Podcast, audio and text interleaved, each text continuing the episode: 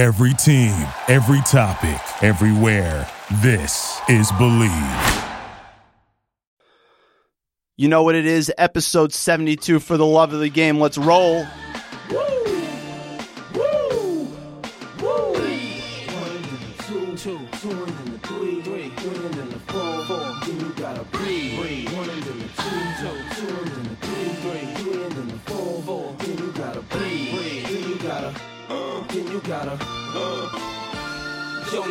Can't breathe when I come through. Hum to some shoes, gotta be 20 man. It's not even funny, they can't. The chokehold's too tight, the left looks too right. You know what? You right. These can't look, look. They hearts racing, they start chasing, but I'm so fast when I blow past that they can't. In the presence of the man, your future look better than your past if you present with the man. You better can't share my air. I walk a mile in the pair I wear, and I'm getting better year by year, like they say wine do. Cops couldn't smell me if you brought the canines through, and I pace myself. I know these money hungry. Wanna taste my wealth, but I keep them on a diet, embrace their health, or even keep them on the quiet and space myself.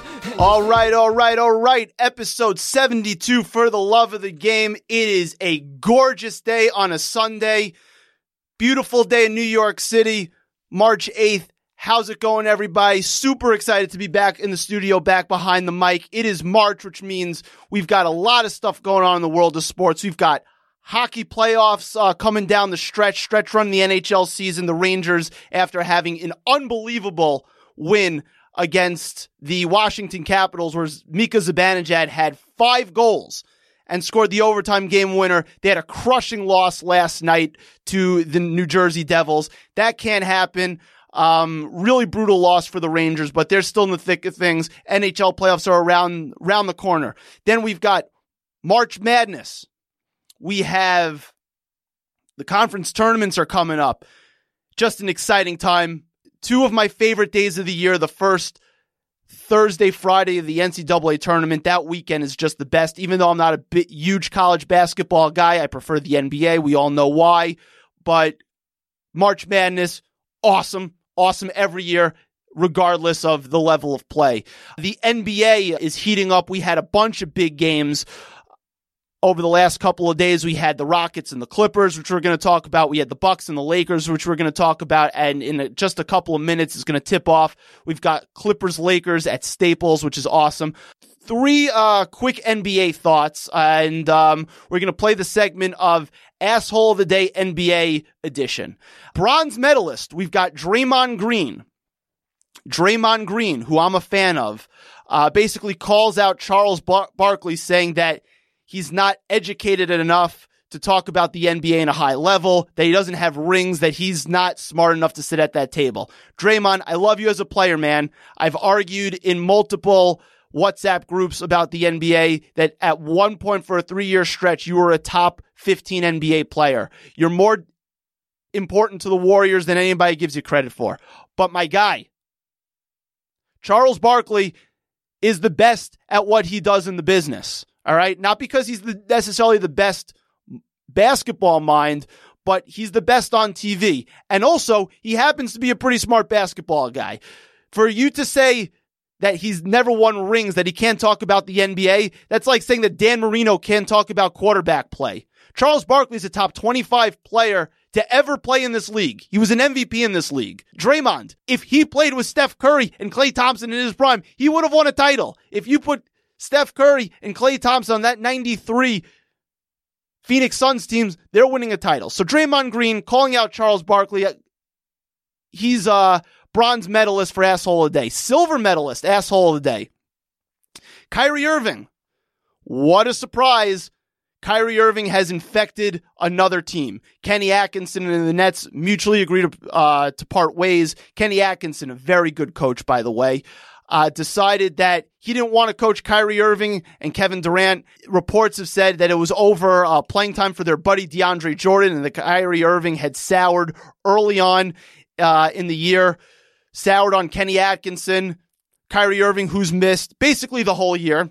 And uh, his play doesn't translate to winning. But yeah, sure, Kyrie Irving can tell the organization that it what they should do with the coach. Reports say they want Tyronn Lue, uh, who Kyrie Irving soured on before when he wanted to get out of Cleveland. So Kyrie Irving, just an asshole. Normally he'd be the gold medalist, but today he's the silver silver medalist. And the gold medalist for asshole of the day NBA edition is the New York Knicks. The New York Knicks, as I've said before, can win this every single day of every single year, basically. We had the situation with Spike Lee, their most prominent fan, most prominent season ticket holder. The issue with uh, the door, uh, Spike Lee coming in and out of uh, a certain entrance that he shouldn't be using. That's for uh, players and staff only. He should be using the other celebrity entrance. Now, should Spike Lee a- adhere to the rules and use and not use a special entrance? Yes, I agree. And is Spike Lee playing the victim card a little bit? Yes, that's for sure. Is he uh does he have ulterior motives? Yes. But the New York Knicks cannot let this get to a point. You are seen by everybody around the league as a laughing stock. And even if they may be in the right on this, it is your job to change the perception of your franchise to not be a laughing stock. You just hired Leon Rose, who I actually think was a good hire because he's connected to a lot of really, really high end NBA players and NBA people. You can't let this situation, even if you're in the right, get to a point where it's gotten and it's gotten public. You can't let that video of him, you know, basically being escorted out get out there. You have to keep this in house. You can't let this go public. That's what competent organizations do. And year after year, day after day, under this regime, under Dolan's reign, not Charles Dolan, Jim Dolan, I should add, the Knicks don't act like a competent organization. For once, just act competently, even if you're in the right. So the Knicks take the gold medal, asshole of the day. Before we get into today's interview, because uh, I have a really, really awesome interview on tap for today, and we're probably going to run long. One quick thing. Uh, I know uh, it's March Madness and everybody's thinking about the NCAA tournament, uh, D1 basketball, but I got to give a special, special shout out, a special shout out to my alma mater, the Yeshiva University basketball team. Now, I am a not so proud alum of Yeshiva University. I'm on record saying it's my biggest regret in life is going to Yeshiva University. But having said that, their basketball team right now, after last night's win, has won 29 straight games. They won their conference for the second time ever. They are in the D3 National NCAA basketball tournament, the D3 tournament for the second time ever. And last night, after winning again, they are now in the Sweet 16 of that tournament. This is an unbelievable ride, an unbelievable ride. And again, I, I will mention again, I was late to this party because I am a not so proud alum of Yeshiva University. But I have to admit that I have the fever right now. I have max fever. I've watched the last three to four games and I've gotten extremely animated in these games. They're a fun team to watch. They play a fun brand of basketball. And it, and as a Jewish guy, it is really awesome to see that, you know, us Jews get some shine for athletic achievement. It's been so much fun to watch. So much fun. I, I, I can't stress how animated I've been getting during these games. And, and a quick shout out to Ryan Turell, their star forward. Friday, in his first ever tournament game, what does this kid do? Uh, he's a six-seven forward with guard-like skills, with a, a drop step post game. I mean, just I'm so impressed by him. But in his first ever playoff game, you know, tournament game, big time now, right? Now we're in the big leagues. We're not just in the Skyline Conference. Now we're in the big leagues. What does this guy go out and do? All he does is shoot 13 for 16, 7 and 9 from 3, 8 for 10 from the line, 41 points. I don't care what level of basketball you're playing. To shoot like that, that's getting buckets at an insane, insane clip. Just an insane clip. And then, how does he follow up that game? Last night's game, I spent my Saturday night watching it. What does he do? He shoots 11 for 15, 30 points with another win. I have YU Macs basketball fever. Their big man, their center, Leifer, went for a triple double last night, and he went for a triple double in the game, clinching their conference championship. I really, I'm having so much fun watching this team, and I know it's on the heels of March Madness, and we're all going to be focused on on the big time games, the D1 tournament. But watching these kids play D3, to, to use a little Yiddish, I am shepping a tremendous amount of nachas, and Elliot Steinmetz, the coach, is a tremendous coach. Uh, just a, an unbelievable upgrade from the coach that they had before, who I had a cup of coffee for about two months on the practice squad with them my first year. The coaching upgrade is insane. The level of skill that these kids have. I mean, they shot 65% from three last night. Just ridiculous. So much fun to watch. So shout out to the YU Macs. I've got the fever. Next Friday is uh, their next game, the Sweet 16. And who knows? Who knows? If you shoot 60% from three every game, you're going to have a chance. But kudos to those kids. Kudos to Elliot Steinmetz. Kudos to the players for making me be as proud as I've ever been to be a, a YU alum. That's where I'm at right now. With that said, we're going to bring in our guest my buddy Michael Klein. We're going to talk about all things NBA in just a minute. I have a very, very special guest uh, for uh, today's episode. Maybe the smartest guy I've ever spoken to on uh, on these airwaves. Uh, I have him in studio, Mr. Michael Klein. Mike, what's going on, man? How we doing? Uh, doing very well. Uh, very excited to be here and hopefully I'll live up to that billing. Although uh, we'll we'll see. You uh, you're giving me a part of your Sunday mm-hmm. afternoon. It's it's really great to have you in studio.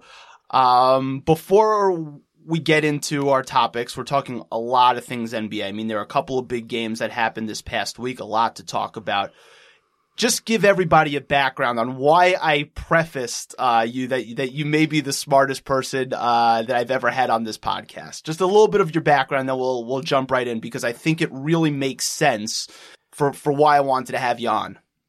Uh sure. So I'm guessing that uh, the reason you give me that um, that very nice uh, uh, title, which deserving, deservingly so, almost certainly not true. However. Um, I do have a very strong background in mathematics and analytics. Uh, I did a PhD from Yale in bioinformatics, um, which is basically statistics, data science, machine learning applied to biology. Before that, uh, I started a PhD program in mathemat- straight up mathematics at USC. So uh, I guess I would claim that I have been uh, an analytics nerd long before it was cool to be an analytics nerd. So, which is great because everybody who's listened to this show knows that I kind of push back against the the the way analytics is viewed in the, in the media, and we're going to debunk some of those theories, which is which is. And I'm looking I, forward think, to talking about it. I think that's completely fair because the reality is the the the vast majority of the media that kind of is um, worshiping analytics are not actually, you know, experts with um, science or statistics advanced degrees, and so they they actually kind of uh, get a lot wrong, and they fit it to to fit their narrative. And uh, I'm looking forward to debunking some of that. Which is perfect because one of the big teams that uses analytics and, and swears by analytics is the Houston Rockets. The Houston Rockets have been a a real hotbed for for opinions this season. Uh, as as I've mentioned on this show in the past, they they moved they've moved all in on small ball, essentially playing you know completely five out since uh, January twentieth uh, where where they lost to OKC. They were 13 and six. Well, now they're 13 and seven after uh, last night's loss. They've had some increase, I should say, exceedingly impressive wins. They've had some weird losses. So you're a Rockets guy. What do you? What's your take on the Rockets? Just just high level before we get before we break it down here. Sure. So, um, love talking about the Rockets. I am a Rockets guy for this year. Um, I guess I've been a Rockets guy intellectually. Um, but on a on a more personal note, the, this has been a very interesting uh, Rocket season for me personally because Russell Westbrook is by far my favorite player for the last ten years in the NBA. Which is hilarious because he is seen as the anti-analytics guy, and I'm a huge Russ guy myself. exactly that's exactly right. So so how to reconcile kind of my appreciation for analytics and love of math and and taking a very uh, logical, intellectual approach with this guy who the analytics are extremely unkind to and say that he's vastly overrated. And so now Russ joined the Rockets, and um, what do we see is happening? Oh, wait, his efficiency has exploded, and I think that that alone, uh, you know, especially since December, since January, the guy is shooting 48% as a guard on extremely high volume. He's dominating paint points across the entire league. He doesn't even get foul calls. And it just shows you how much uh, uh, a player is a product of their coaching and their system. And the only thing that Westbrook has changed is he has better people telling him to take better shots and they've gotten through to him and all of a sudden all the analytics arguments against him i think kind of fall apart now that he's in a, an organization that prioritizes analytics So, would you say that uh, with with the Westbrook thing, would you say that it's strictly because the lane is completely wide open? Because, and I, and I say this as you well know, I mean, there was data to support the fact that when he was playing with a traditional big and Steven Adams, when the Thunder had shooters around him and they were spaced, his pick and roll numbers with Adams w- were great. The problem is that, and you may have uh, an opinion on this a little bit later, so everybody bookmark this, is that Oklahoma City didn't do a great job putting 3 and D guys around him. But now you kind of see that, and he's taking a lot of shots right now. He's taking over 25 shots a game, which is crazy. I mean, that's like Iverson levels in like 2001. I mean, it's really outrageous, and he's shooting close to 50%, and he's scoring more than four points a game in the paint, more than anybody else. I mean, it's, it's nuts. But do you really think it's strictly because of the guys around him, or is it just like, you know, he's super healthy, feels springy with his knee. I mean, wh- I mean, what do you attribute this to? I think it's a combination of factors, and yeah, I'm I'm glad you kind of uh, you know made that caveat because the first thing you said is with Steven Adams and the pick and roll when the Thunder had shooters around him. When was that? The Thunder never had shooters around Westbrook. I mean, uh, obviously they had KD, but you see now that he he needs to thrive surrounded by shooters. And um, I think that there's a, there's a few factors. You know there's some things you can't you can't explain by system. For example um, last couple of years Westbrook's free throw percentage was really really bad uh, it was like down to 62% one he was the miserable years from the line last year. and now it's back to 80%. So, you know, there's nothing like there's clearly some individual aspect, whether injury or psychology. So I, I'm not going to say the system can explain everything. But with that said, um, he has, be, they have said, you know what, you are a dominant one on one scorer. And if we can just get out of your way and you can make the right pass if you get double teamed, and they've just let him loose like that. And I, I think that that combined with a, a very, very underrated piece of this is that the the Rockets have been resting Westbrook on back to back. So he sat out 11 games this year because he had arthroscopic knee surgery. And I think that he's the kind of guy who's never going to want to sit out the ultimate Iron Man. He played like the first 439 games of his career before Beverley. You know, we all know about what Beverley did to him after I the still hold I still hold a grudge uh, on about I should say towards Patrick Beverley about that play, but continue. Of course. So so I think that the job of an organization and a coach is uh, and a GM is to you know don't let these players get in the way. Like what makes Russ so great can also hurt him because he's never going to want to sit out. So they're forcing him to rest and you're really seeing that he's so fresh every game. He's jumping out of the gym. And uh, I do really attribute a lot of it to the combination of rest and the and the fact that he is surrounded with four shooters and I mean, the results, it's plain as day. You watch them play. The guy is just looks as explosive as ever. He's dominating. He's finishing at the rim. And I do actually think his shot attempts are a little inflated. And the reason for that is because he doesn't get a lot of calls. So he doesn't go to the foul line. So maybe somebody else like Harden or Giannis or, or LeBron is shooting 22 shots a game, but they're going to the line that much more. And those aren't counting as, uh, field goal attempts. But, yeah, so I think it's It's uh, interesting you say that because, and there are a couple of things that we want that we're going to talk about with Houston. First of all, the high level of, you know, them as, as an organization and what they're doing towards Russ and subsequently towards Harden, which we're going which we want to talk about in a second. But I do think you brought up a good point that because Russ is so physically imposing, even at six three, I mean, he's he's arguably the best pure athlete in the league and he's so strong that when he goes to the rim, I don't necessarily think he gets the benefit of the doubt a lot. I mean, sometimes LeBron is like this too because he's just so strong. Giannis, these guys were so strong. I mean, Shaq.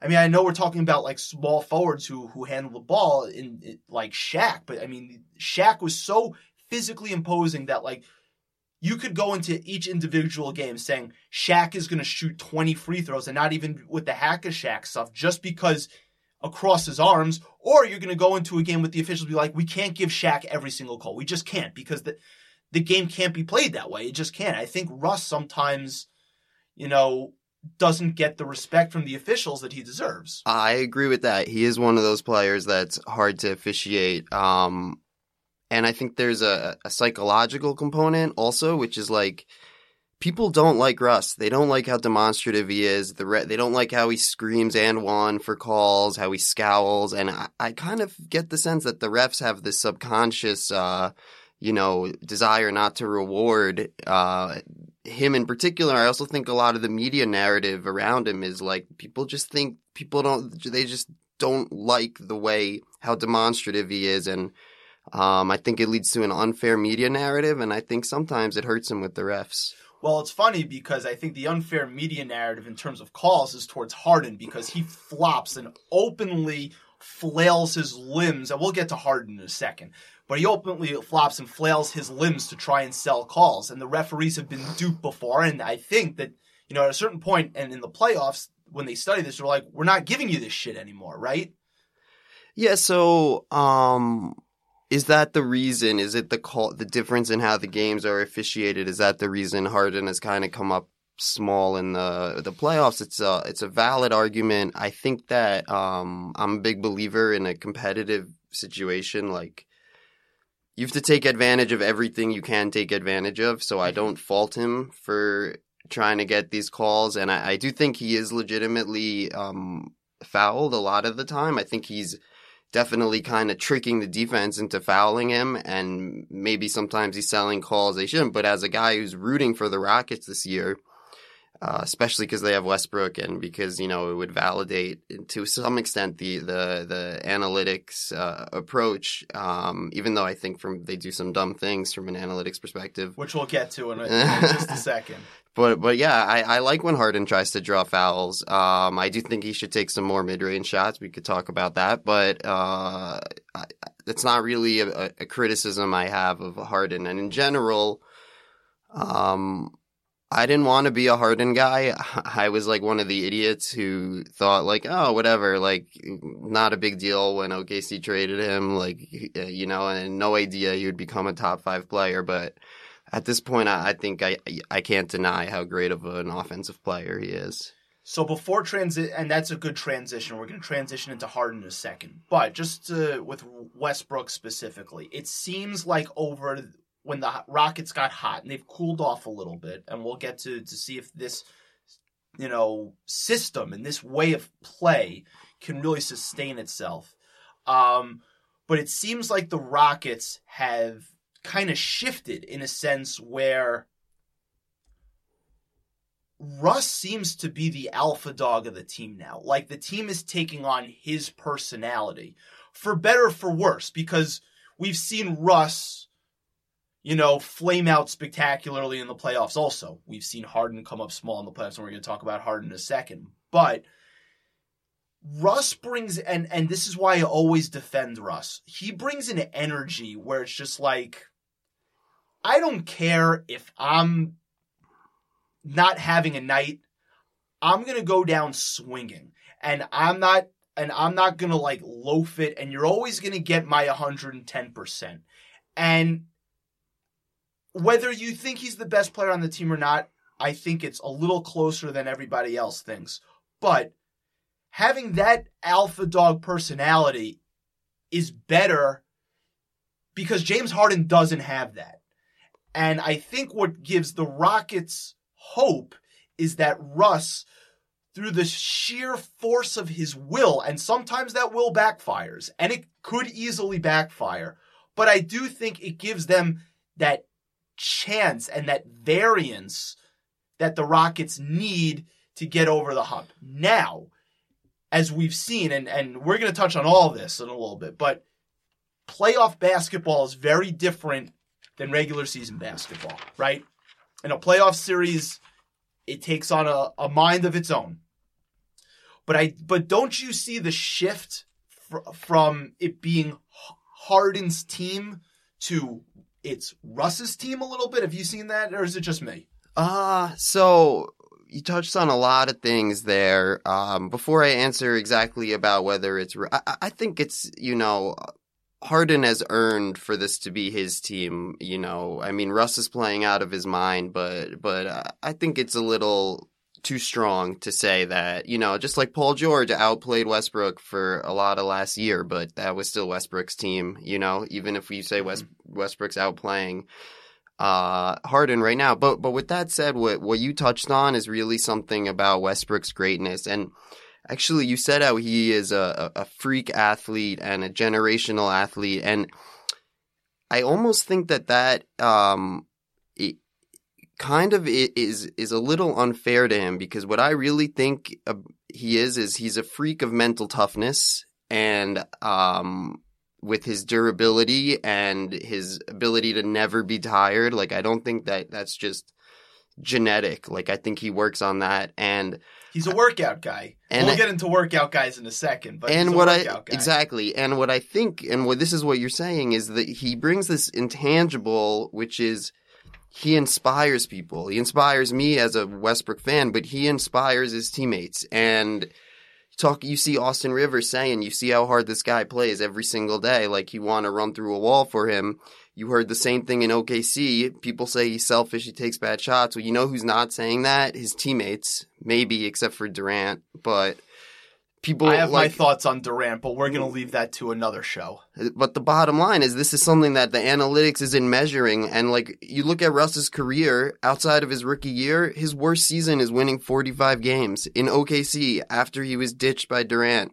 They made a terrible move getting rid of Harden like that has to count for something. He is he is a winning player. His teams have always been winning and you know, I have even though I agree with you that there's a certain alpha that and uh, you know confidence that Westbrook brings to the team, but you also have to give Harden credit for the fact that he's never been on a losing team his entire career either. No question, no question. Um, so did I did right. I answer all your questions yeah, there? And, I, and I, it's yeah. and yeah, and and it, the Rockets are interesting because all these issues kind of like mold into one, and and and we'll get to all of it. So I, I want to transition to Harden because Harden is you know, he's putting up monster numbers. I mean, he he's doing his thing again in the regular season. And even with Westbrook ascending statistically, it's not like Harden is has dropped off that much in a little a little bit. But Harden has been exceedingly exceedingly streaky, right? Where he will have stretches where he's exceedingly hot and then he can have stretches uh, with the um, you know where he's exceedingly cold. Well, he'll have like a three for seventeen from three type night, um, and the and here's why you you're like the perfect person to speak to about this because all I hear by analytics guys, and I say that in quotations, is that Harden is super efficient. Harden is super efficient, right? And then when you look at the box score, I know there's, I know numbers need context and all that stuff, but when you watch Harden play and he's having one of those off nights, and even if he's getting to the line, so if he has a stat line like, for example, 33 points where he shoots 6 for 22 from the field, he's 4 for 17 from 3, but he finishes with 32 points because he got to the line a whole bunch of times. But you can't tell me that's efficient offense because 4 for 17 is a lot of misses, and especially misses from 3 you know, can lead to fast break points the other way. And it's almost as if NBA Twitter and certain people are telling me that the misses from three are, are more valuable than taking a less contested shot. But you could see like he takes some horrendous, horrendous shots and early in the shot clock too. I mean, you have a couple of things to, to answer here, but just give me your, your, your high level take on Harden and then, and then, you know, talk about what you, what you see here. Absolutely. And this is like, um, you know, touches on analytics, you know, 101. First of all, anybody who tells you that Harden shooting four of 17 from three is a, an efficient game, that's ridiculous, right? The, the, and right now, I would actually push back that he's kind of doing his thing. He's actually had one of the coldest streaks uh, of his career. Um, he's currently, I think, six of 41 on his last 41 threes in the last uh, handful of games. So, so, so, but the basic idea to answer your question is let, you might think Harden step back three is a, is a terrible shot because we play basketball and the guy's dribbling 10 times and takes a crazy contested setback. But the bottom line is if he can make that shot at a 35% clip, mm-hmm.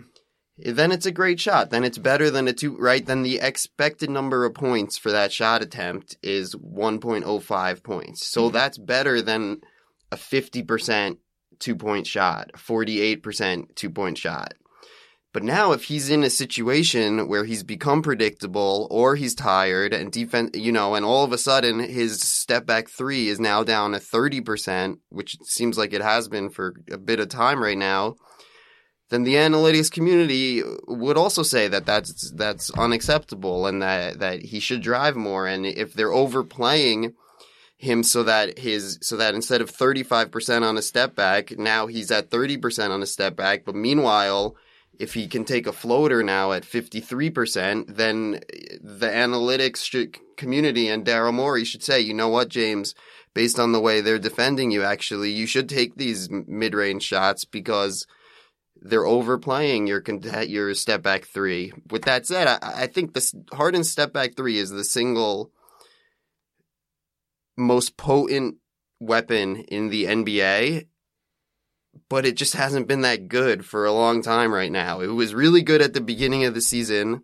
And this is what's frustrated me about the Rockets this year is like Westbrook started off slow, inefficient, unsure. Harden started off incredible and now they've kind of flipped and they can't really seem to get on sync where they're both playing efficient ball at the same time. And part of that is I think Harden really has suffered from the Capella trade because – even though it's opened things up from Westbrook, Harden did benefit a lot from having a pick and roll game with Capella. Interesting, because I think both both you and I liked what Houston did at the trade deadline. Hundred percent. And it's funny that you think it actually has has negatively affected Harden. Potentially, but let me get to my main take on on the Rockets. I think this is a good segue because the real thing that has hurt Harden is overuse. Now let me read you some uh, just a couple numbers on the top players in the league. Okay, so so Giannis has missed four games this season. That's mm-hmm. pretty good. I'm going by games missed because teams play different amounts. But he plays 31 minutes a game. Well, a lot of that is because their point differential, and we're gonna get to the Bucks in a little bit, but their point differential is such where they're blowing teams out, and he doesn't have to play that much. Absolutely, but the bottom line is the, the just the total burden of minutes on him is that's just what it is, right? Anthony Davis missed 8 games, 34 minutes per game. Kawhi missed 13 games, 32 minutes per game. Westbrook has missed 11 games, which I already said has had a huge impact, 36 minutes. A guy like CP3 amazingly has only missed one uh, one game, but He's only playing 32 minutes a game. Khris Middleton, he's missed seven games, 30 minutes per game. So now, Who's the exception to this rule? James Harden. He's missed three games and he's playing 37 minutes per game. The other guy who's, you know, just like, just shows you how great he really is, is LeBron has only missed three games and he's at 35. But if We'll you take, and we'll get to him in a second. Right, if you take into account these two measures of uh of of workload, which is how how many games are you playing, and then how many minutes are you playing per game, Harden is the the most worked, overworked star in the game, and I think more than anything, that's really hurt them. And and something that I was looking into preparing for this podcast was. I looked at the last uh, since December. Westbrook has sat out nine games. Okay, and let me just read you really quick um, in reverse order. Loss at Charlotte by nine. This is the, the the Rockets are four and five in these nine nine games. Um, actually, some of these might be out of order, but yeah, uh, loss at Charlotte by nine. Win at home versus the Knicks by eleven. Loss at Phoenix by thirty six. Win at Charlotte. Win versus Charlotte at, by fifteen win at Utah by nine in a really weird game that Harden and Capella didn't play. Also, Eric Gordon dropped 50 that game. Loss at Memphis by 11. Lo- uh, win versus Atlanta by seven. Loss by 15 at New Orleans. Loss by eight at Detroit. So the the huge criticism I have is that's really bad. They've gone four and five with losses to Detroit, Phoenix, Charlotte, Memphis, New Orleans, double digit losses. And honestly, I don't think you could like what do you think if they had sat Harden and Westbrook for all 9 of those games? They would still probably have beaten the Knicks. They still probably would have gotten at least 1 and 1 against Charlotte. They you know, they would have had a good chance of beating Phoenix. They would have beaten Detroit. Like would they they probably would still be 4 and 5 and Harden would now have 9 more games of rest, and I think he he'd be doing a lot better right now. So there there are a couple of things here. Uh, there are a couple of things here. Uh, I I would say that I think there's an institutional problem in Houston, and and Mike D'Antoni specifically that he's run guys into the ground before. He he did it with the Knicks and Amar'e Stoudemire. He's done it in the he's done it in the the past Bulls. a couple of times. A- and it's just like this is his thing. He has a short rotation and he he just he works guys like his lead horses like crazy, which is funny because like Steve Nash when he was in Phoenix, like Nash didn't really break down so much. So he's kind of like the outlier. Not that Harden's breaking down, but you see that he plays him a ton of minutes. If I remember correctly, Nash uh, Nash's minutes were a lot lower. I think he was at well, like the twenty nine. Maybe you, you may you may be correct about that, but yeah. there is a thing that that that D'Antoni likes to run dudes into the ground. so the, Now, having said that, having said that, uh, Harden doesn't have any major injuries to speak of. Like he hasn't had surgery on his knee, so I mean he's gonna play. He's gonna and he wants to play minutes. But one of my biggest criticisms of Harden is is that Harden, and this is reported by other guys, like we mentioned, Westbrook's a workout guy. We mentioned that you know Kobe in the offseason, rest in peace. He was a workout guy. LeBron is a workout guy their guy Giannis is a workout guy that they are training 12 months a year. I mean, yeah, they take some time off, but they're training almost 12 months a year, dedicating to their bodies for the long grind of a season. Harden is not wired that way. He's just not. He's not wired that way. I like the, I've seen too many weird videos of him doing a boxing training where he's got a gut and it's like and again, I- I'm faulting D'Antoni for this a lot, but I mean, you know what the deal is. You've been with D'Antoni for X number of years now. Like, you know that you're going to be playing a lot of games. A lot of games. You're going to be playing long seasons. It's on you to, who's the franchise player. You need to train all year round and dedicate your, yourself and train your body to be able to withstand this. Because when you get tired in the playoffs, like ultimately that's on you. You train in the off season to be able to be fresh later on. And D'Antoni's got to do a better job of managing minutes.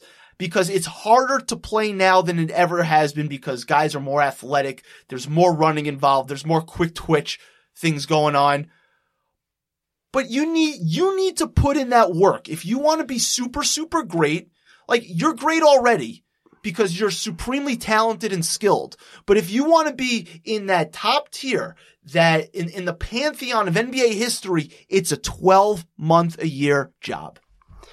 Yeah, so I have to put a lot more of the blame on D'Antoni and Daryl Morey. Uh, I I don't think it's really that fair to say that Harden, you know, has a gut. Um, you know, maybe compared to some of those other guys, but the guy, I mean, the guy is shredded. His his his left arm is like uh, the biggest arm I've ever seen in my life, and big, big, big, big, big shoulders, and, and he and uses it, his, yeah. bo- his his his width. So so I think that you know you want, I, I would agree. You, you want him to get lean though, so he has those legs. You don't want to necessarily putting on more muscle. You you want Harden to be leaned out. You want him to be like nine percent body fat, lean, so he's not carrying that weight later on. And and we're not excuse and and you're gonna we're gonna roast D'Antoni and Morey in a second, but we can't excuse Harden for if he's carrying extra weight, knowing that he's gonna play these long seasons. Like you you know what the deal is. Like this isn't your first rodeo.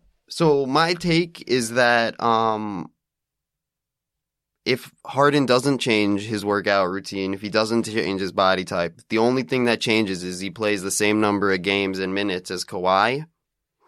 I think the Rockets can win the championship. So so in that sense, I just think um Mhm. you know, it, it's not fair to yeah, maybe that's not his strength and maybe his incredible skill is his strength, but like how durable is Steph Curry? You know, nobody gives nobody gives Steph Curry a hard time about it. And um, you know, historically LeBron has rested or he you know, maybe he hasn't sat games out, but he's rested in games by not playing defense and One one of my biggest LeBron criticisms. so at the end of the day, if your competition, the other elite players are playing fewer games and fewer minutes, then, you know, why should Harden have the burden of not just winning a championship, but doing it with more minutes and more games than these other incredible players? Like, you know, I- just think it's it's it's un, it's a little unfair to him, uh, and we don't really know how he would do if he if he was playing 70 games instead of 79 games Right. and if he was getting 34 minutes instead of 37 38 minutes and we're not going to go down the uh the whole of load management and guys should look to play 82. I mean, we're trying to avoid that i right think we both agree on that which is like we hate load management but We at the do. end of the day if your opponents are doing it it's just plain stupid not to do it Uh, Yes, I would agree. And that's going to be something that the owners and the Players Association are going to talk about in the next CBA because of load management uh, in primetime games, televised games, whatever. We don't want to talk about that. But so your biggest, so we've talked about D'Antoni and the criticism of him running guys into the ground. it's one of my criticisms of him So what are the others? And and then touch on Daryl Morey because And I- and I- Daryl Morey's been a lightning rod for a multitude of reasons. Sure, yeah. So it, it comes down. Um, so another guy with the running guys in the ground that gets us the worst is PJ Tucker. I mean, the, The guy worst. has missed zero games. I don't. Re- I think he's played 81, 82, 82 the last three seasons. They're using him as a center. You cannot tell me, despite whatever he says, that. It's not requiring more exertion to match up against guys who are much bigger than you.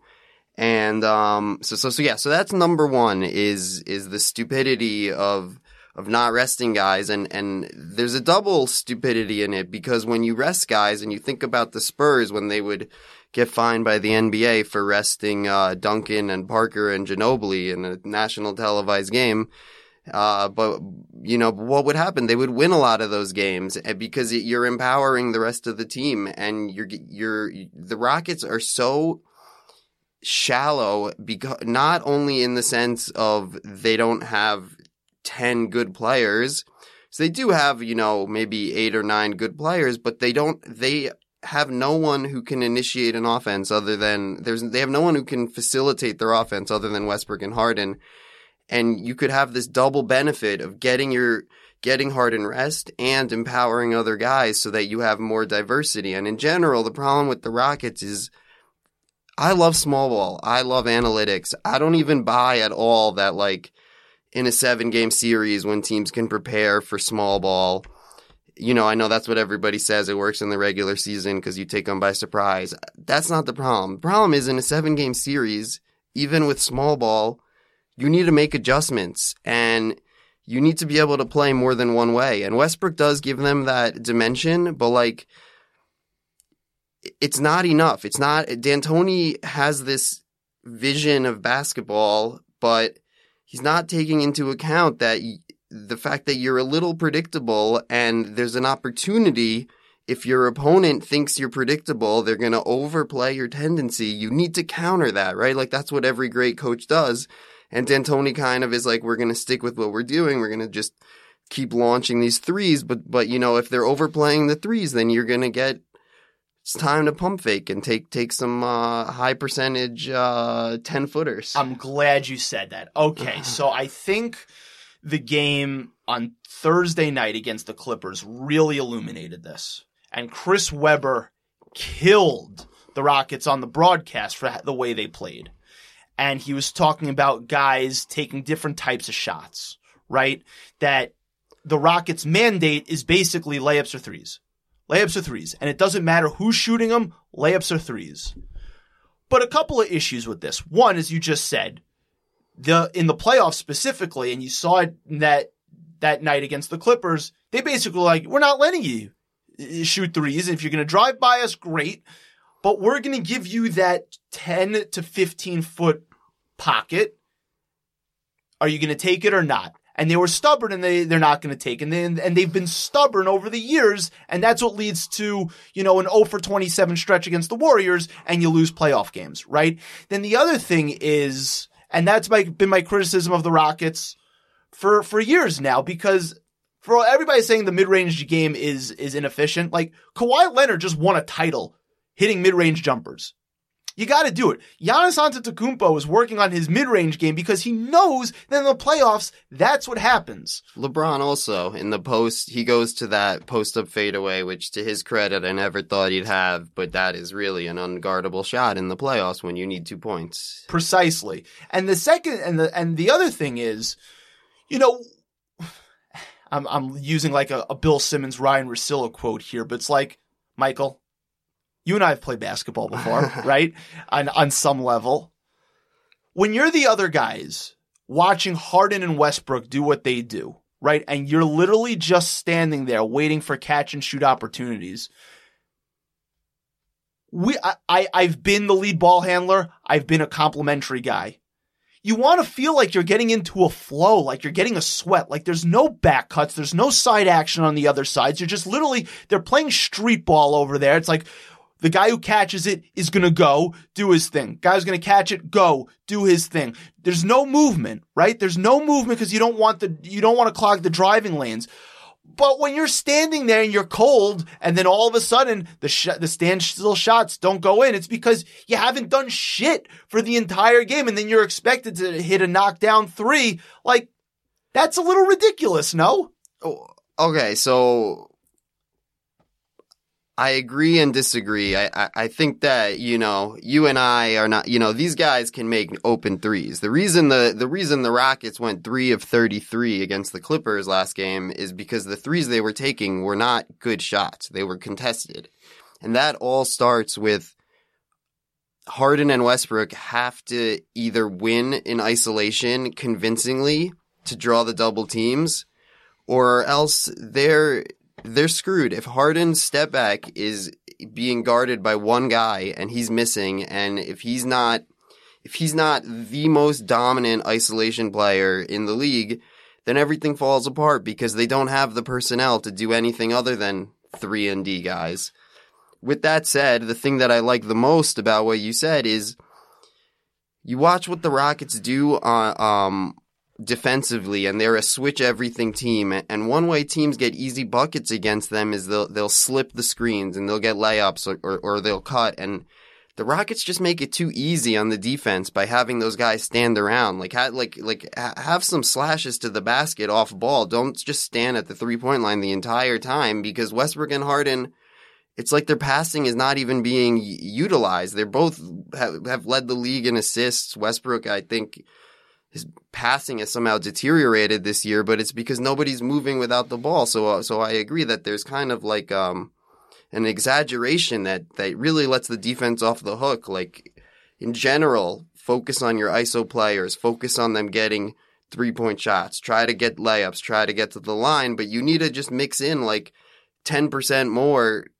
cutting and, you know, uh, off ball action and, and that, that could make all the difference. And so, so maybe not 10%, maybe 20%. What, you know, uh, it, it really does look pretty silly to see four guys standing at the three point line and, you know, not even cutting to the basket the movement will empower their teammates to make them feel like they're playing a game as opposed to just like standing there. Um, Agreed. The the other the other thing. So I mean, ultimately, you just said it. You still think, even with Westbrook doing his thing, that Harden is still the key to the Rockets' playoffs hope. He's the ultimate key to their playoff hopes. I think they have no chance unless Harden is the most dominant isolation player in the NBA. And I believe the stats right now show that Westbrook and Harden are number one and number two, but but the reason Harden is the key is because Westbrook has actually been really consistent and I trust in Westbrook's consistency. He looks fantastic this year. He's he he looks as honestly I think this is the best ball he's played in his whole career. But for them to compete like you know I also think that the Rockets get bucketed in with like the Clippers and Lakers and Warriors as a super team. They're not a super team. These guys mm-hmm. didn't. These guys came together by trade. You know, right? This isn't uh, like like the, the the Clippers were able to take the Warriors to six games last year, and then they add Kawhi and PG, and then meanwhile LeBron forces Anthony Davis like every every free agent wants to go to those two teams, you know. So I, I think the Rockets, you know, get unfairly bucketed with those other super teams. Um, but with that said, yeah, that's why they're so reliant. Everything they do only makes sense if Harden is superhuman in isolation basketball, and that's that maybe is Daryl Morey's fault. A lot of it is Eric Gordon because Eric Gordon's supposed to be that third guy and he's been awful this year. I don't know what the deal is. I think it's injury related, but um, ultimately the Rockets only have a chance if Harden is dominating, if he's hitting his step back, if he's creating shots, because Westbrook is dominating. Westbrook is playing very efficiently. He's getting a lot of assists. He's scoring a lot, but they they need it to come from Harden also one one last point because then we're gonna we have three final like quick questions about the Rockets and then we got to move on to other stuff because we've spoken a lot about the Rockets. But but there's passing for assists and then there's passing to move the ball, and the Rockets pass for assists. They don't pass to move the ball, and I think that's a major major problem for for the other guys. So with that being said, three last questions. One. Ultimately, does this style can this style of play win in the playoffs? Two besides for the Clippers, who they have no chance of beating in a playoff series, who's the other team that they should fear the most? And three, when this fails, because I think it will, so I, I answered my opinion for number one. What happens to this Houston team? Okay, so one, can this style win?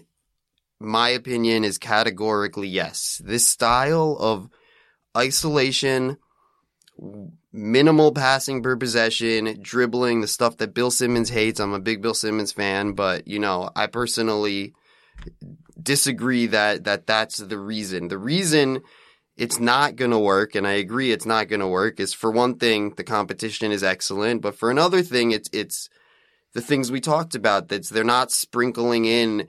In other words, when I say can the small ball style work, the answer is yes, but you need to be somewhat like if if 80% of your offense is these isolations, one or two passes per possession, open threes, I think that's an excellent recipe for success, but you need to add a little bit of unpredictability and you need more depth in the sense of you need to get you need your your superstars to be really fresh. So those are the reasons it's not going to work. Mm-hmm. But in theory with the slightly better coach and maybe a slightly better uh, roster, I, I think that this style could win a championship. Okay, so that's one. Two, I mean, w- Who do we besides for the Clippers, besides for the Clippers, who's the Rockets' you know, biggest in, in impediment to uh, potentially making the finals? It's the Lakers. I know that that's you know there's like some some trendy picks otherwise, but the bottom line is I'm terrified as a Rockets fan of LeBron James in the playoffs, and uh, you know I'm, it's not that.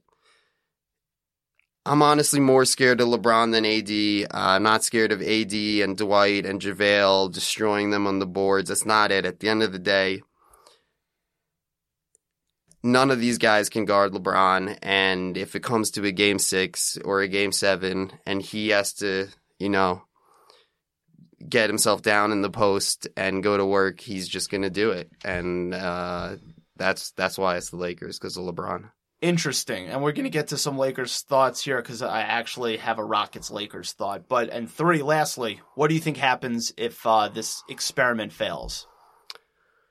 Boy, yes. so, um, I think Daryl is probably going to get fired because I think the ownership was pretty upset about uh, the China stuff. I think D'Antoni's going to go. I mean, he's, you know, kind of in a lame duck situation anyway.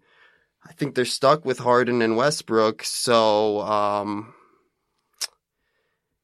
I don't know. It depends also how you define failure. Like if they make the conference finals and lose in seven, I would hope they would bring it back and hope that they can add a l- couple little pieces. But I don't think the owner thinks that way. Yeah, so uh I think that if they keep Harden and Westbrook and Covington and um I, I don't see them being irrelevant anytime soon. I think No, I don't think I don't think they're going to be irrelevant. But I don't I don't think, they might be one of those teams that like makes the playoffs for a bunch of years in a row and loses in the second round and um you know sadly that could end up being Harden and Westbrook's legacy and I, I hope it's not but And- that's definitely that's a I, I don't see how they could make moves to right.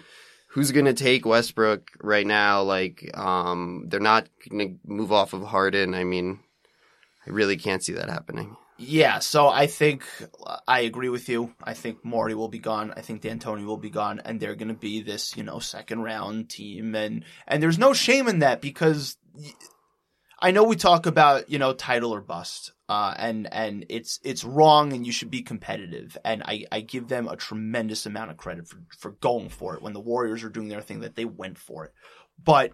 My biggest thing about the Rockets before we move on is that they've talked a lot of noise in the media, whether it's Daryl Morey on Twitter, whether it's whether it's Mike D'Antoni in the media that they're always slighted. And at the end of the day, you got to win. And they talk like they they're a team that has been cheated out of winning a title, and that's not the case. And that's why I've always I, that's why I can't stand the Rockets because it's it's all the other crap that comes, you know, in play with them, and I I just think they're they're going to have to make you know wholesale changes. Uh, it's a lot of Rockets talk, but and we're going to sprinkle it in the next section. So uh, a big game this weekend was uh, the Bucks and the Lakers, uh, two best records in the NBA. The Bucks go into LA and lose by 10, 113 to 103. Giannis had a big game. LeBron had a big game. LeBron was fantastic. Um, first question. Uh, I've been on this Bucks thing all year. I have said multiple times that I think they're going to win the title.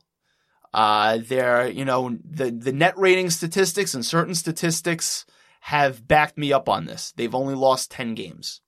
Should I be nervous about my Bucks pick based on what we saw Friday night?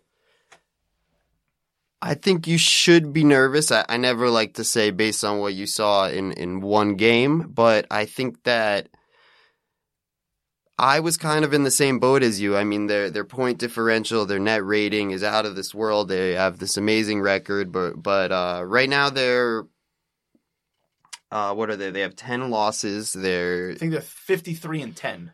53 and 10 so you know maybe they'll end up 70 and 12 or 69 and 13 like it's not it's not a guarantee to win the championship and I, and I also think that um ultimately you know it started with the Warriors the year before they got Durant when they gave up the 3-1 lead to LeBron when they went 73 and 9 I mean the dominance in the regular season for whatever reason, and maybe it has to do with load management and different teams prioritizing it to a different extent. It just doesn't mean seem to mean As what much, it used to. right. So the fact, and, and then the other thing, that, which is uh, something I feel very strongly about, is that the the East is far inferior to the West. And I know the Ringer came out uh, with some some some data in December to say that the East has finally caught up to the West. But I have my own, you know, very simple uh, winning percentage data right here that says that that's totally not the case. The well, Lakers. do, well, hold on. yeah. So do tell because on one of my past episodes, uh, I made a case that, and this is, you know, uh, and again, this was before the Rockets kind of had their their come to Jesus moment about going all in on small ball. Denver, and we're going to touch on Denver in a little bit. I'm still not there, and I thought that Boston, Toronto, and Miami would be you know, top tier caliber teams in the West, they'd be on the same level as the Rockets, Denver, and not the Clippers, but like Utah for sure. So what? So what So- say you? Okay, so let's start exactly with those teams you mentioned. Okay, the Raptors, great story, not a believer. Neither am I, by the way. 75% winning percentage versus the East, 64% versus the West.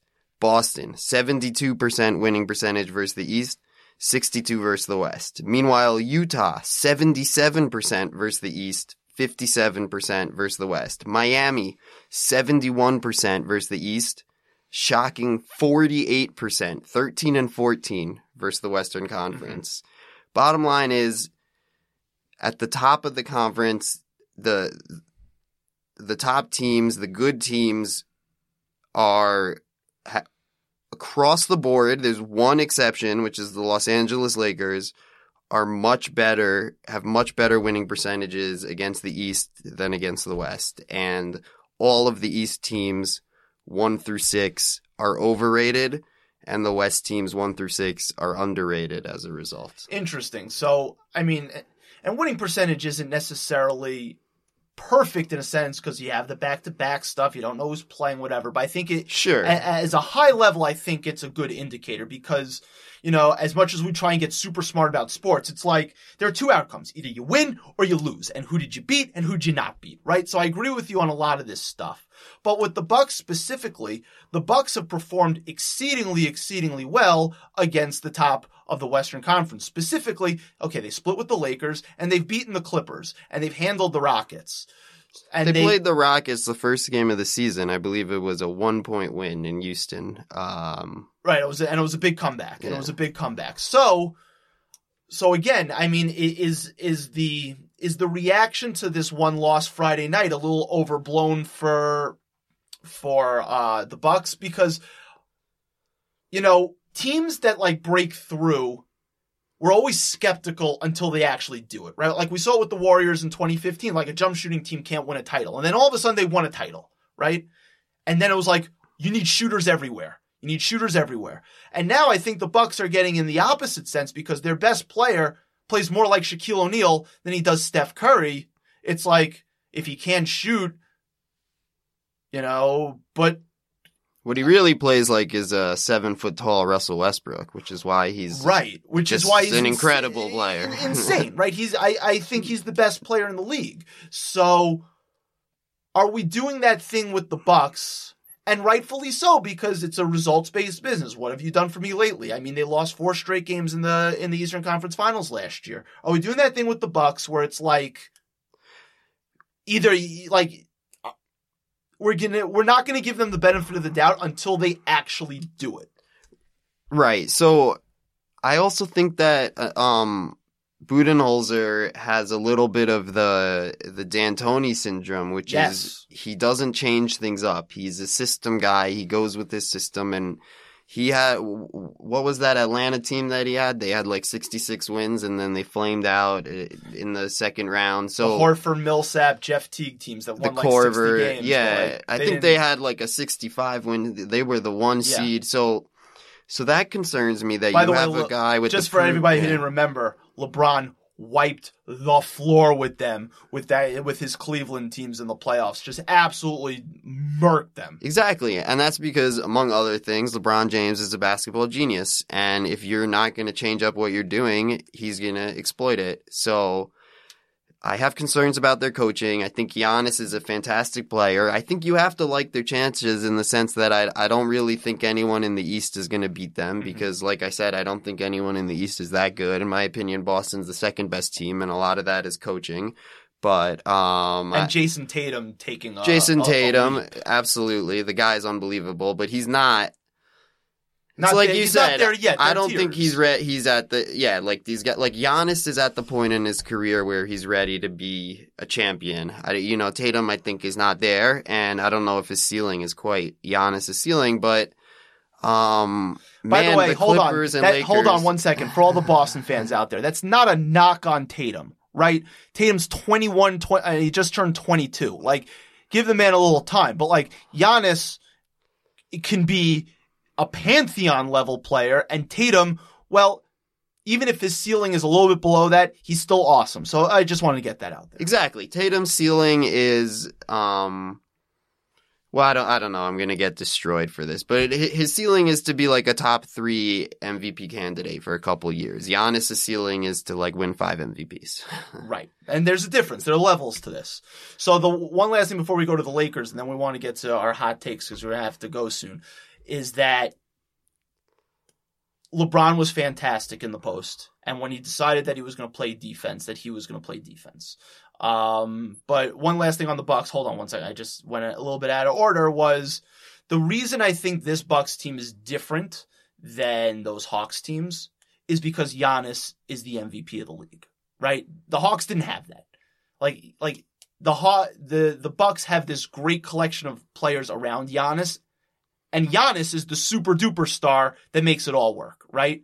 So yeah, I do trust that Khris Middleton's not going to be as horrendous as he was Friday night. Brook Lopez wasn't very good on defense or on offense for that matter Friday night. Eric Bledsoe wasn't good. Uh, there was no George Hill who's shooting 50% from three. So I'm still on the Bucks bandwagon. I just think the the Lakers, you know, I mean, if LeBron's gonna bully ball in the posts like that, I mean, you gotta tip your cap. He was he was awesome, and Davis was awesome in the second half. But the thing about the Lakers is to give the Lakers pause is Davis and LeBron scored every single point in the fourth quarter. Every single point. And as I mentioned, the Bucks were on the road, didn't play well, and it was a four point game late in the fourth, right? Like the formula should have been Lakers in a bit of a rout. As good as the Lakers been have been, and they've been great, and LeBron has been great, Davis has been great.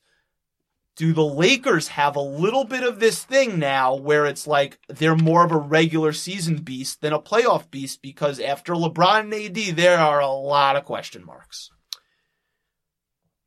Yeah, I think it's a very fair question, and I, I think that I would say if you, uh, if you knew the, you know, kind of the truth of what's in the Lakers' heart, I think it's almost certain that they fear the Clippers significantly more than they fear the Bucks. Um, I would agree with that, yes.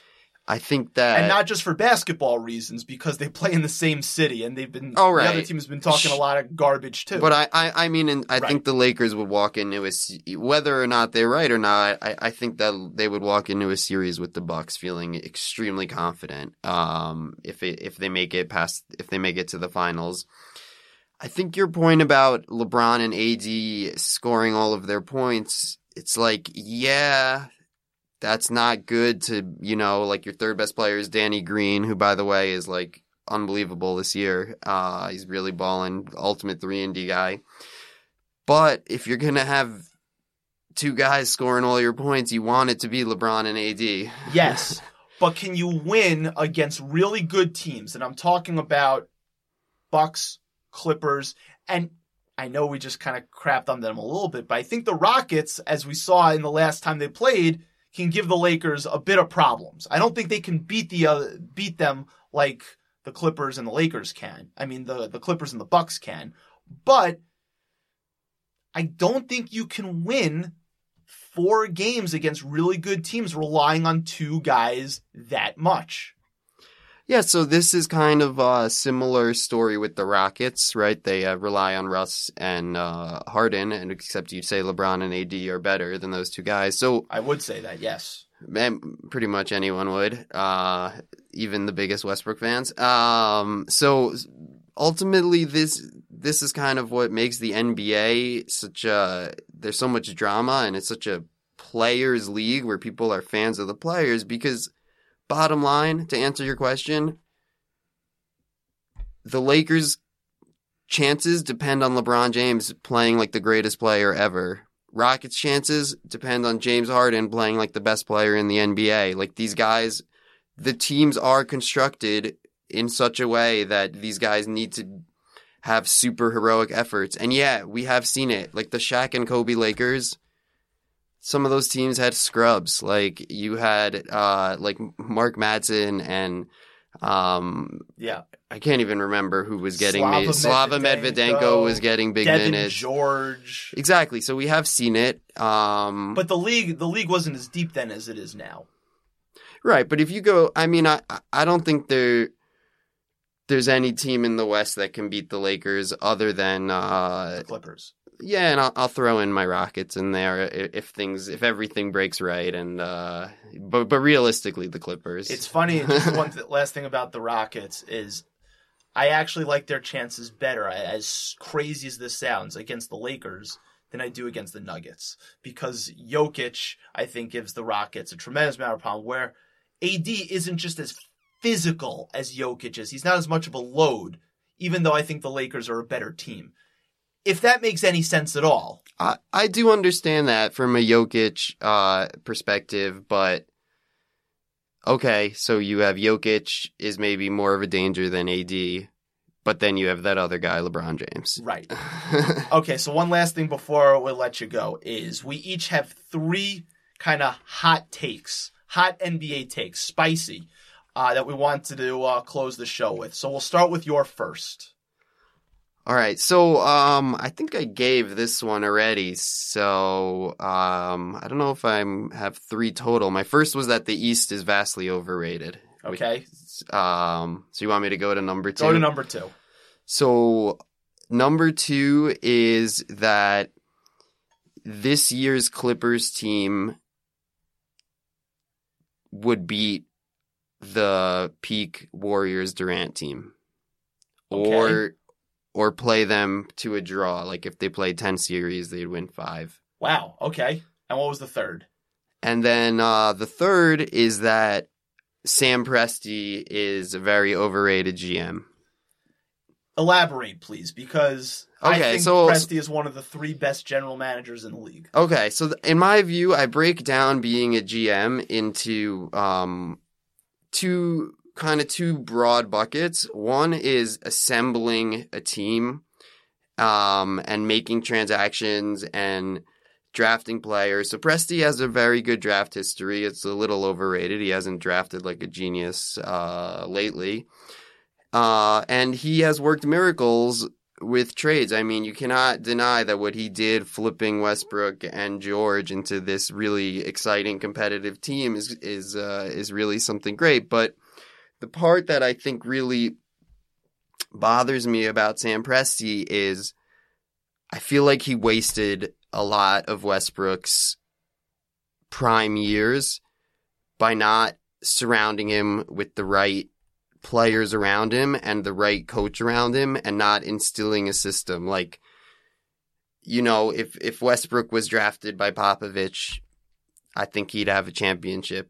You know I think that Sam Presti it's not just about he's kind of like a great GM in like a fantasy sense like who Mhm. who's going to get the most fantasy points but he doesn't really um you, you know build his team to optimize the strength of his players and it's just really inexcusable to to not put shooters around Westbrook and to kind of give Westbrook the keys and say just do everything create shots have a ton of turnovers average a triple double like the Rockets offense like Westbrook had to take bad shots they didn't have anyone who could create shots they didn't have guys who could hit open threes and we're seeing right now he's an infinitely more efficient player because he's in a system with Daryl Morey that's optimizing the roster for his strengths, and that's where I think uh, Sam Presti really. So let like the Andre, Thunder down. right? So like even going back to Durant Westbrook years, Andre Roberson, right, was a prominent figure. Andre Roberson could not not only shoot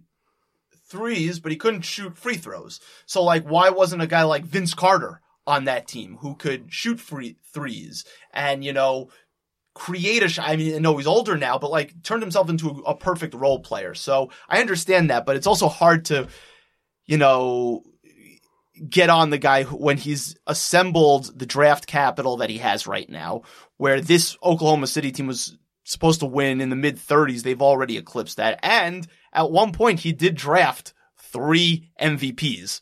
But I, uh, but I agree with you that there was sort of roster malpractice, whether it was the coach or, you know, not getting a three and D guy to be able to play with those guys. Yes, and I would say transactionally, he's elite. His drafts, his trades, he's a wizard. Uh, transactionally, but that only gets you so far. He's the guy that's going to field a competitive team year in and year out because he's just very smart transactionally.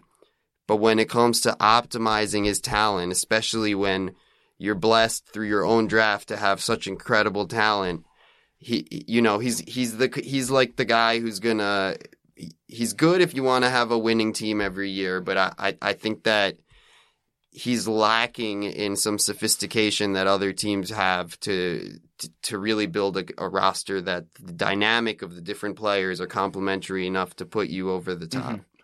All right, so that's interesting stuff. So here are my three. One, the New Orleans Pelicans should look to sign and trade Brandon Ingram this summer. Sign him to a max deal and then trade him. Uh, I just think that there's been a little uneasiness, and again, it's a small sample size uh, with I don't think he's as good as his numbers indicate. It's just a, a, sense I get.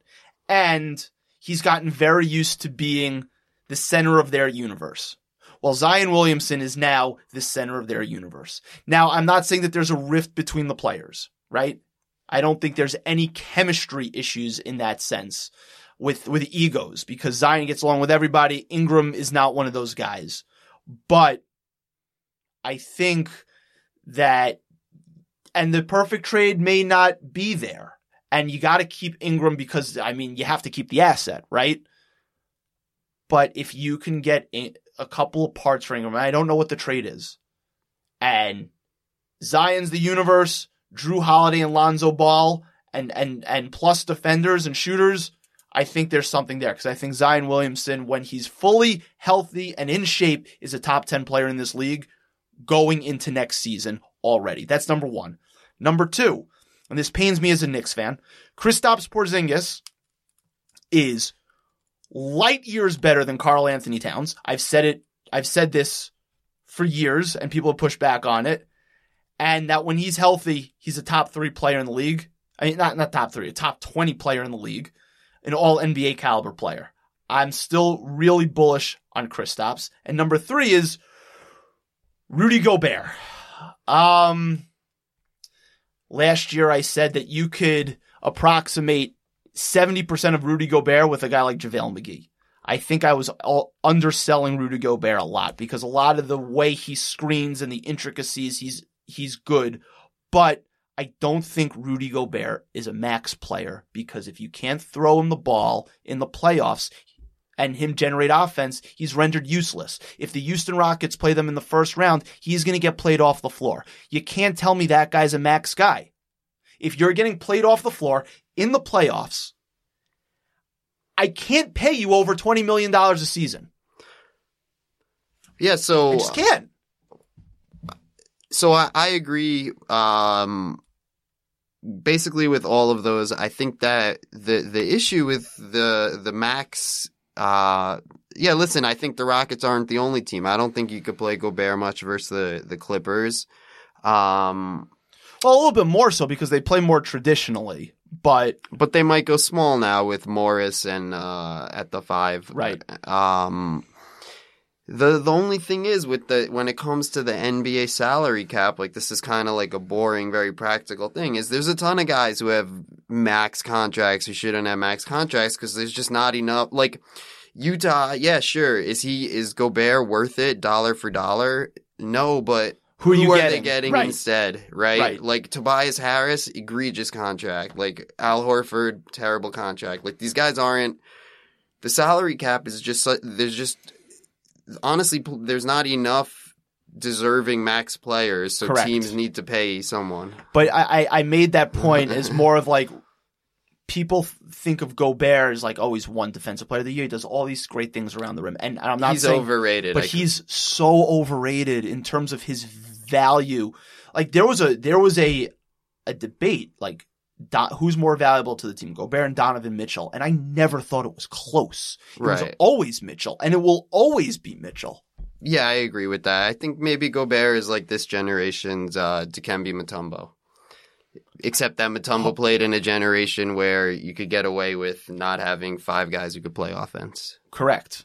All right. With that said, Mike, this was awesome. This was a lot, a lot of fun. I know we're running a little short on time, but I really appreciate you taking part of your Sunday to chat with me a little bit. This was this was really a lot of fun, educational. I think everybody's going to enjoy this. Thanks so much, dude. Absolutely. Thank you so much. Thanks again to my guest, Michael Klein. Awesome, awesome interview. Really in depth stuff on the NBA. That's episode 72 for the love of the game. Take us out, Fabo. A a to the AB. It's in the maybe, rolling with my baby. Gripping on a toy that you won't find at KB. I rhyme slick on ya. They don't have to put the Heimlich on ya. What you know about letting dimes lick on ya? While you inhale. And it won't stop till they inhale, you see. And it don't stop till I tell them to breathe. Like a doctor with a stethoscope. I don't see no hope unless these mother. Yeah, Brooklyn got her, Uptown got her, the Bronx got her, Queens got her, Staten now got her, you got her, you got her, everybody. One and then the two, and then the three, three, three and then the four, four. Then you got her, then you got her, then you got her. Breathe. Thank you for listening to Bleav. You can show support to your host by subscribing to the show and giving us a five star rating on your preferred platform. Check us out at Bleav.com and search for B L E A V on YouTube.